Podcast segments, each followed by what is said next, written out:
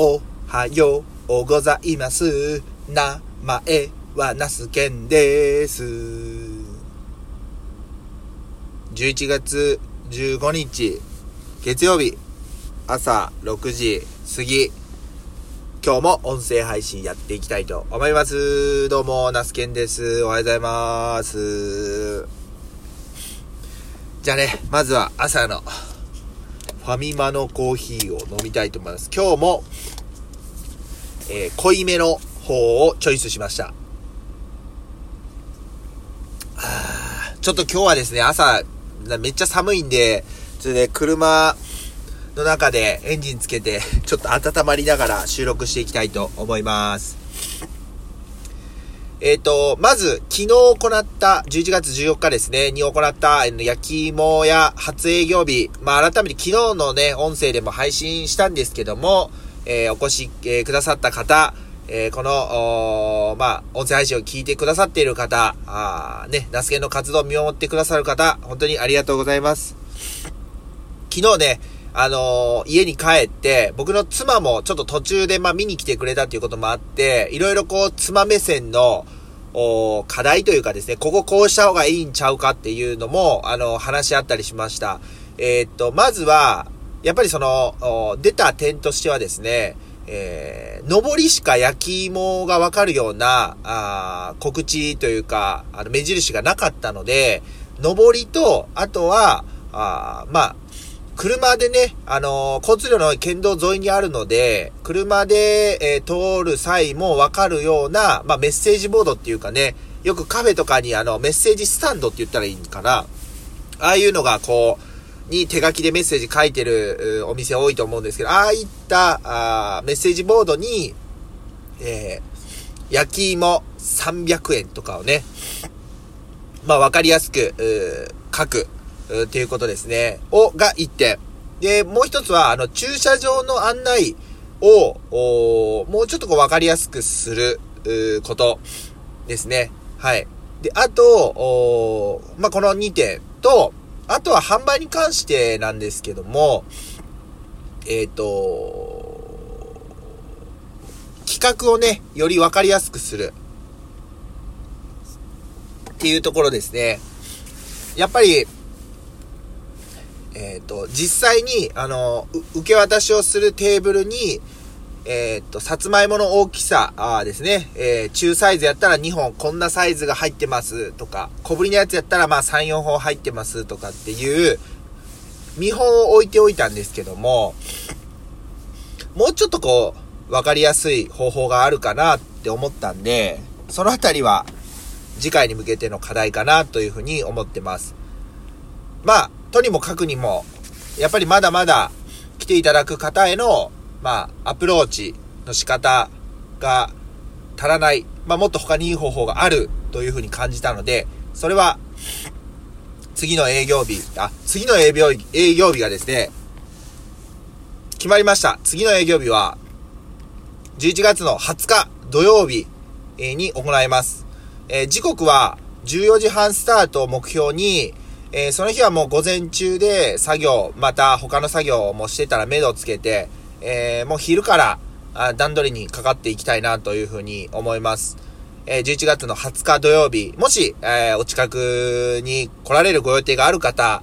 あーよかったら、マルホ農園、えーぜひ来ていただけたらなというふうに思います。一応その、えー焼き芋を提供しているね、あの、まあ、ビニレージというか、まあ、小屋の、道を挟んだ向かい側ですね、に、あの、まあ、の空き地というか、空きスペースを駐車場としてお借りしてます。入り口には、まあ、上りを立てておきたいと思います。はい。で、駐車場っていう看板も立てておいた方がいいかな。と思いますんで、よろしくお願いします。はい。こんな感じで、まあ、焼き芋に関しての関連するお知らせは今日は終わりです。えー今日の朝の、まあ、出来事を話していきたいなと思うんですけども、今朝ですね、そのファミマで、まあ、コーヒーを買いがてら、ちょっとおにぎりとか朝飯をね、えー買って、えー時にですね、僕が、えー収納農業を始める際に、えー研修期間っていうの、研修っていうのが必要で、同じね、あの、町内にある、まあ、えー加藤農場さんというね、もう三重県、えー、でもかなり指折りの面積の、を、お米、大豆、えー、小麦を作っている農家さんがいるんですけども、そこのですね、まあ、今の会長さんですね、あの、伊沢さんって言うんですけども、伊沢さんも朝、えー、コーヒーを買いに来てたんですね。で、ちょこちょこ、その、コンビニでは会うので、えー、会ったら話をするんですけども、今日もね、えー、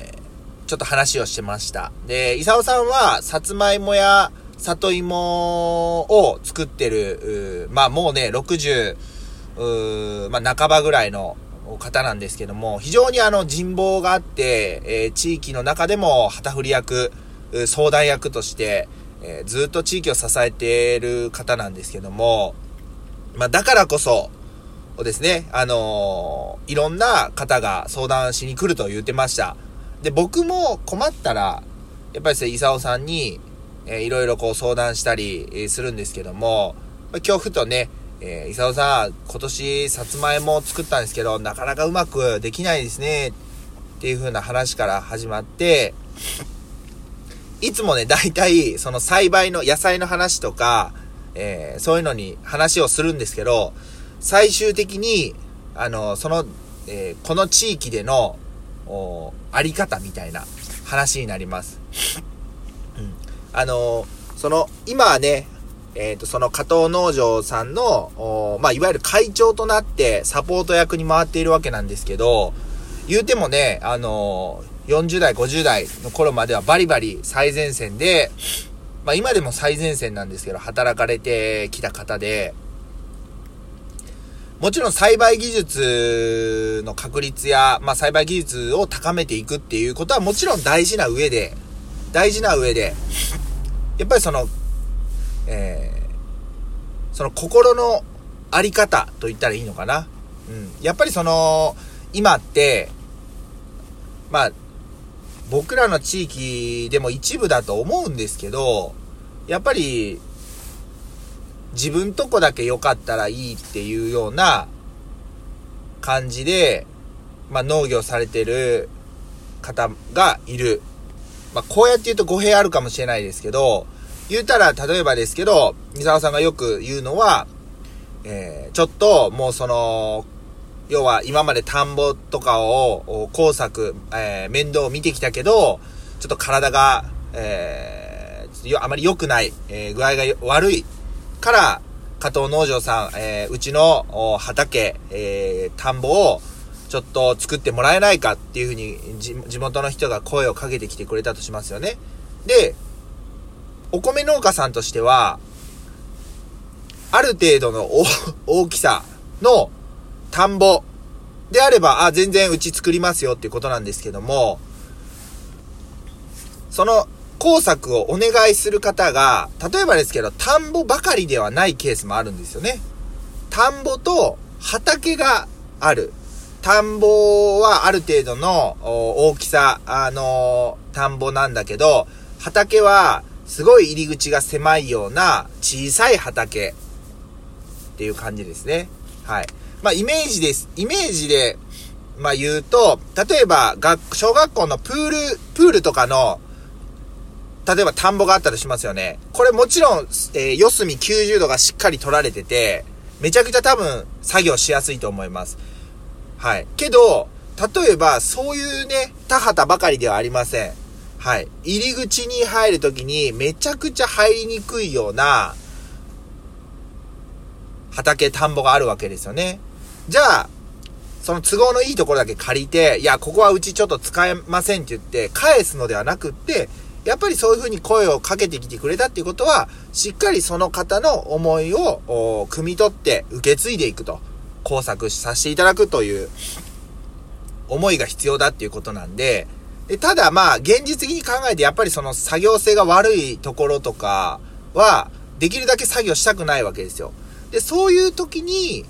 まあ言ったら自分ら野菜農家がその受け皿になる。ということで、まあ、伊沢さん以前はお米農家としてバリバリ活動してきたんですけども、今は会長になって、えー、言ったらもう若い人たちに、えー、田んぼですね。田んぼ、お米とか麦、大豆を、の栽培を任して、ご自身は、そういう、工作しにくいような小さい補助とかの受け皿になって、そこで野菜を作っている。さつまいもとか里芋とかを作っている。という感じになるんですね。これってすごく大事ですよね。まあだからその、どこの業界でもあると思うんですけど、いわゆる住み分けですよね。大きいところはもう、っていうかもうどんどんこれからの、えー、っと、農業のせ、あの、農業の社会っていうのは、大規模化していってもらって、えー、どんどんそういう、まあ、あの、担い手に、まか、